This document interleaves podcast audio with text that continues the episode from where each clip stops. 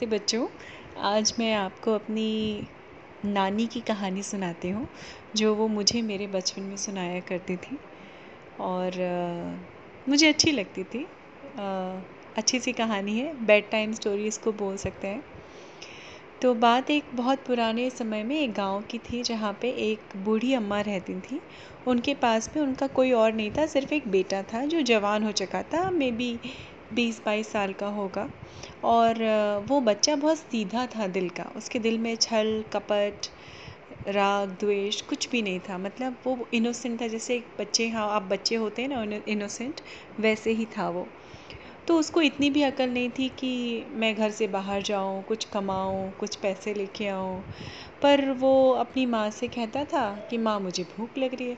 तो उसकी माँ हमेशा उसके लिए खाना बना के खिलाती थी उनको। और गाँव के कई लोग उसकी माँ से कह चुके थे कि कैसा है तुम्हारा बेटा? इतना निठल्ला है, निकम्मा है, कुछ कमाता नहीं है हट्टा कट्टा है, घर में बैठा रहता है।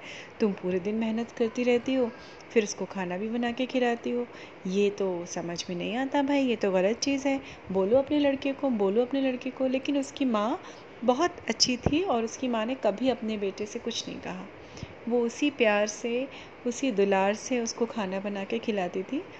और उसे ये यकीन था कि जो जिस उद्देश्य से पैदा होता है, उसको उसका काम मिल जाता है। देर से सही, जल्दी सही, जब जिसके नसीब में जितना काम होता है, वो मिल जाता है। तो ऐसे ही दिन बीतते रहे। एक दिन वो लड़का जो था, मोहल्ले के लड़कों के संग खेल रहा था। छोटे छोटे लड़के और वो इतना बड़ा सा लड़का। तो वहाँ पे एक बुज़ुर्ग गुजरे, उन्होंने बोला कि, छी, तुमको शर्म आना चाहिए। कि तुम्हारी माँ इतने बुढ़ापे में काम कर कर के तुमको खाना खिलाती है और तुम जो है करते क्या हो? दिन भर पड़े रहते हो घर के अंदर। तुम इतने हट्टे कट्टे हो, जवान हो, दिमाग से सही हो, शरीर से सही हो, क्यों नहीं जाके कुछ काम करते हो? ये बात सुनते ही उसके दिमाग में पता नहीं क्यों एक, ये बात उसके दिल में खटक गई थोड़ी सी और उसने रात भर सोचता रहा सोचता रहा सोचता रहा। उसकी माँ ने पूछा, क्या हुआ बेटा? उसने कहा, कुछ नहीं माँ, ऐसे ही मुझे मैं कुछ सोच रहा हूँ। और दूसरे दिन उसने बोला, माँ, मुझे ना काम ढूँढने जाना है। मैं आज निकलूँगा काम ढूँढने के लिए। तो पता नहीं मुझे कितना समय लगेगा, लेकिन मैं काम ढूंढ के ही लौट के आऊँगा। उसकी माँ खुश हो गई। उसने कहा, ठीक है तो बेटा, मैं एक काम करती हूँ, तुम्हारे लिए खाना बाँध देती हूँ। तो उन्होंने, पहले टिफ़िन वगैरह तो होती नहीं थी, बहुत पुरानी बात है ये। तो उन्होंने कपड़े की पोटली में उसके लिए अचार और तीन रोटियाँ बाँध दी। और वो चल दिया अपने आप, उसने पोटली को अपने डंडे में लटकाया और वो कंधे पे रख के चल दिया। चलते चलते चलते बहुत जगह गया, बहुत जगह पूछा ताछा, लेकिन उसको कहीं कोई नौकरी तो मिली नहीं। बहरहाल वो दोपहर के बाद करीब तीन चार बज गए तो उसको भूख लगने लगी कस के तो उसने पास में देखा एक कुआँ था। उसने कहा, चलो कुएँ के पास बैठ के खाता हूँ तो जिससे पानी भी पी सकता हूँ। और वो सीधा तो था बेचारा दिल का। उसने अपनी बैठा, पालती मार के क्रॉस लेग्स करके बैठा और उसने पोटली खोली और उसने बोला, रोटी रखी, उसमें देखा तीन।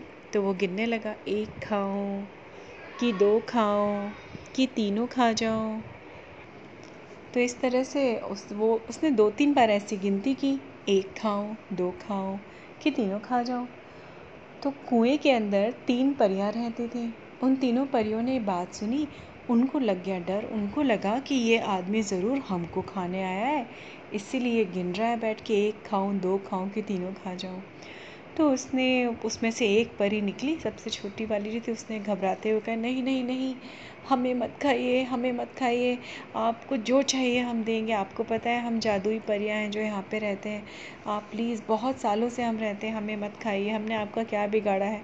अब वो आदमी तो लड़का तो हक्का बक्का कि मैंने तो उसने कहा, पर मैंने तो कुछ नहीं कहा, मैं तो गिन रहा था कि एक खाऊं। हाँ मैं तो परी बोलती हाँ हाँ मैं यही तो कह रही हूँ। मैं आपको देखिए, मैं आपको ना अपने जादू से एक ऐसी मुर्गी दूँगी कि आप उस मुर्गी को ले जाइए और आप मुझे मत खाइए।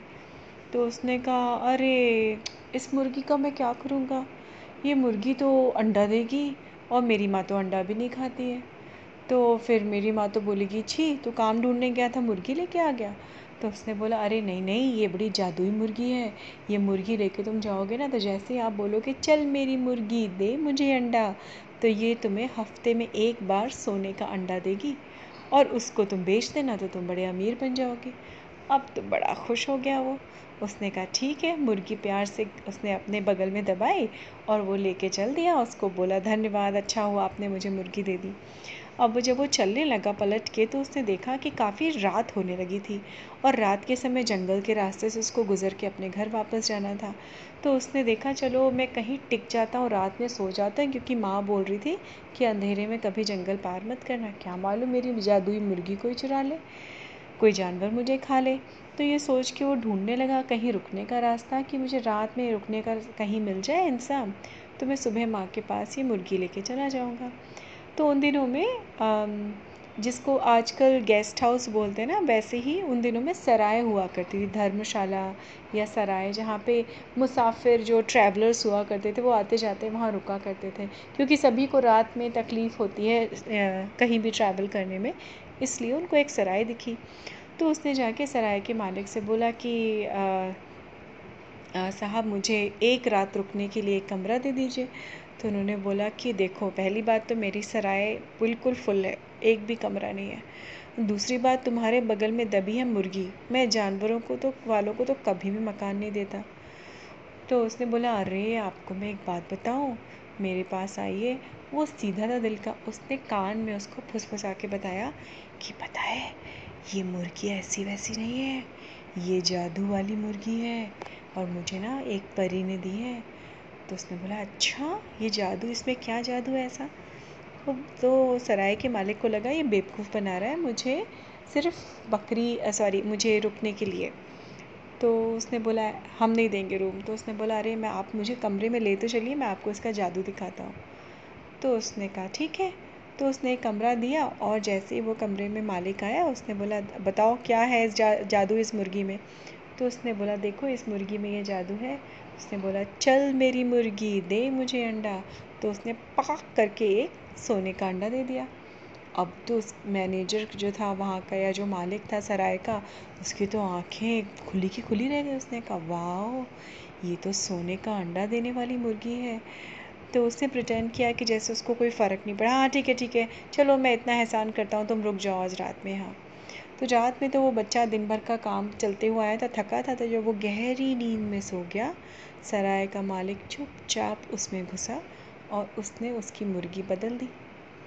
सुबह वो उठा, वो लड़का तो बेचारा सीधा था, उठा, उसने अपने सराय के मालिक को धन्यवाद बोला और मुर्गी लेके चला गया। अपनी माँ के पास आया, माँ माँ माँ, देखो मैंने कितनी अच्छी मुर्गी लेके आया हूँ, देखो देखो, इसमें एक जादू है। तो उसने बोला कि अच्छा बेटा, दिखा क्या जादू है इसमें? तो उसने बोला, चल मेरी मुर्गी, दे मुझे अंडा। मुर्गी जादुई तो थी ही नहीं, असली मुर्गी होती तो देती अंडा, वो तो बैठी एक जगह।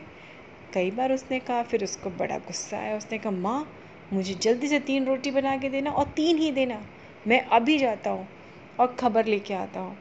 उसकी माँ ने कहा, ठीक है बेटा। उसने तीन रोटी ली, फिर वो चलता चलता चलता उस कुएँ के पास पहुँच गया और उसने बोला, एक खाऊं, दो खाऊं कि तीनों खा जाऊँ? फिर दूसरी परी निकली उसने, बोला, भैया, कल ही तो आपको एक मुर्गी दी है मेरी बहन ने। आज फिर आप हमें खा, आप लगता है लालची हैं। तो उसने कहा, लालची वालची नहीं हूँ मैं। आपने मुझे बुद्धू बनाया था। तो उसने कहा, नहीं, मैंने कोई बुद्धू नहीं बनाया था। तो उसने बोला, नहीं, अब तो वो मुर्गी कुछ दे ही नहीं रही है। वो तो वैसी की वैसी है। तो दूसरी वाली परी ने कहा अच्छा आप एक काम करिए, मैं आपको एक छोटी सी बकरी देती हूँ। तो अब इस बकरी का मैं क्या करूँगा? मुझे बकरी वकरी नहीं चाहिए, मुझे तो मेरी मुर्गी वापस चाहिए। तो उसने कहा, देखिए, अब वो तो मुर्गी से मैं कुछ कर नहीं सकती, लेकिन देखिए, ये बकरी आपको रोज़ इतना दूध देगी कि इसके आगे बड़ी बड़ी गाय भी नहीं दूध दे पाती हैं, इतना दूध देती है। ये जादुई बकरी है तो इसके दूध को आप बेच के बहुत अमीर बन जाएँगे, आपके गुजारे लायक तो बड़े अच्छे पैसे मिल जाएँगे। अब वो बड़ा खुश हो गया। भोला भाला सा लड़का था वो। उसने बकरी ली, फिर से वो चल दिया पलट के, फिर अंधेरा होने लगा तो वो उसी सराय में चला गया। अब की बार तो सराय का मालिक जो है, जैसे इंतज़ार कर रहा हो उसका, जैसे देखा उसकी आव भगत की उसको बिठाया, अरे भैया थक गए होगे, लाओ इसके लिए कोई चाय पानी लेके आओ। और धीरे से बोलता है उसके कान में, अब ये बकरी का क्या राज है भैया? तो उसने कहा कि, अरे चलो कमरे में चलो तो मैं बताता हूँ। तो उसने बोला, देखा, ये बकरी जो है ना, ये गाय से भी ज़्यादा दूध देती है। तुम्हें पता है, कितना जैसे ही मैं बोलूँगा, चल मेरी बकरी, दे मुझे दूध। तो अपने आप दूध निकलने लगता है और उसने सच में देखा तो उसको यकीन हो गया। फिर उसने बोला, आज तुम्हें तुम्हें, मैं बड़ा खुश हूँ बेटा तुमसे। आज तुम्हें मैं खाना भी खिलाऊँगा अपने साथ। उसने खाना वाना खिलाया और उसमें जो है खूब गहरी सी दवा मिला दी, नींद की। वो खूब गहरा सो गया। उस मालिक ने फिर से बकरी बदल दी। अब ये सुबह खुशी खुशी बच्चा अपने माँ के पास पहुँचा बकरी लेके। तो देखा बकरी तो कोई दूध वूध कुछ नहीं दे रही थी, बल्कि उसने पॉटी कर करके उसके पूरे घर में भर दिया। उसने कहा, छी, ये परी ना, परी बहुत धोखेबाज है ये परियाँ। मुझे इन परियों को ही सबक सिखाना पड़ेगा। लगता है उनकी जादू की चीज़ ना, अम्मा, मैं बता रहा हूँ, ये सिर्फ़ उनके सामने जादू दिखाती है, बाद में ना ये उल्लू बनाती हैं। आज देखो मैं क्या करता हूँ, माँ तीन रोटी बाँध। माँ ने बेचारी ने फिर तीन रोटी बाँध। दी ये फिर धाएँ से उसी कुएँ के पास पहुँच गया और क्रॉस लेकर के बैठा और रोटियाँ गिनने लगा। एक खाऊं, दो खाऊं, कि तीनों खा जाऊँ। दो, तीन बार, चार बार जब उसने दोहराया, अब जो है गुस्से के मारे बड़ी परी निकली, सबसे बड़ी। उसने कहा, तुम दो दिन से ये नाटक कर रहे हो? तो उसने बोला, नहीं नहीं, मैं कोई नाटक नहीं कर रहा हूँ भैया। आप जो चीज़ देती हैं ना, बकरी, मुर्गी सब बेकार निकल आई। तो उसने कहा, देखो बेटा, ऐसा हो ही नहीं सकता। हम परियाँ हैं। हम आदमियों को कभी कुछ नहीं देते। हैं अगर देते हैं तो ये गारंटीड होता है कि वो जादू की ही होती है। तो उसने कहा अच्छा पर वो जादू आप ही के सामने शायद चलता होगा। तो उसने बोला, नहीं, तुम मुझे एक बात बताओ, पूरी बात बताओ। तुम जाते कहाँ हो यहाँ से? सीधे अपने घर जाते हो? उसने कहा, नहीं नहीं, यहाँ से तो मेरा घर बहुत दूर है। तो रास्ते में जंगल पड़ता है और मुझे डर लगता है। तो मैं एक सराय में रुक जाता हूँ। तो उसने कहा अच्छा सराय में कौन रहता है? तो उसने बताया सराय का मालिक तो मेरा दोस्त बन गया है। पहली बार तो उसने मुझे रुकने नहीं दिया था, अब तो वो मुझे खाना भी खिलाता है। तब परी को सारी बात समझ में आ गई। परी ने कहा अच्छा एक काम करो। आज ना बेटा, मैं तुम्हें एक स्पेशल चीज़ देती हूँ। इसको तुम अपने बैग में रख लो। मैं तुम्हें देती हूँ, एक पोटली में बाँध दो। उसने दिया एक रस्सी और एक डंडा, छोटा सा। उसने कहा, अब क्या करूँ मैं? लेकिन इससे क्या होगा? तो उसने बोला, एक, इससे कुछ नहीं होगा। बस अब तो जब तुम जाओगे, सराय के मालिक को अपने कमरे में ले जाना। बोला, आज मैंने, आज मैं तुम्हें बहुत बड़ा जादू दिखाऊँगा और अब सराय का मालिक तुम्हारे साथ कमरे में आ जाएगा। फिर तुम्हें कुछ नहीं करना है। बस उस मालिक को चेयर पे बिठा देना, कुर्सी पे बिठा देना और ये रस्सी डंडे को निकाल के बोलना, चल, हो जा शुरू। तो उसने कहा, पर मुझे समझ नहीं आया। परिमा तो उसने बोला, तुम्हें समझने की ज़रूरत नहीं है, ये बाकी काम ये रस्सी और डंडा कर देंगे। वो बड़ा कंफ्यूज सा थोड़ा सा परेशान सा पज़ल था। उसने कहा, ठीक है, मैं आपकी बात का आखिरी बार विश्वास कर रहा हूँ। तो उसने बोला हाँ ठीक है, तुम जाओ, परी ने कहा। अब वो अपना सराय में वापस आ गया। अब उसका तो इंतज़ार करते करते मतलब वो तो मालिक हंसता हंसता रहा, उसको दूर से देख के हंसता रहेगा। चलो, आज एक और कोई चीज़ मुझे मिलेगी जादू की। मैं तो बड़ा लकी हूँ। अब मैं वो धीमे धीमे सपने देखने लगा था कि अब तो मैं दुनिया का सबसे रईस आदमी बन जाऊँगा, ऐसा वैसा। और उसने बोला, भैया, मैंने तुम्हारे लिए उस लड़के को देखते बोलता है, सराय का मालिक, भैया, मैंने तुम्हारे लिए ना बहुत ही अच्छा कमरा लगा के रखा, चलो। तो उसने कहा, चलो। कहते, आज तुम मुझे क्या दिखाओगे जादू का? तो उस लड़के ने कहा, चलिए तो सही, आपको मैं दिखाता हूँ।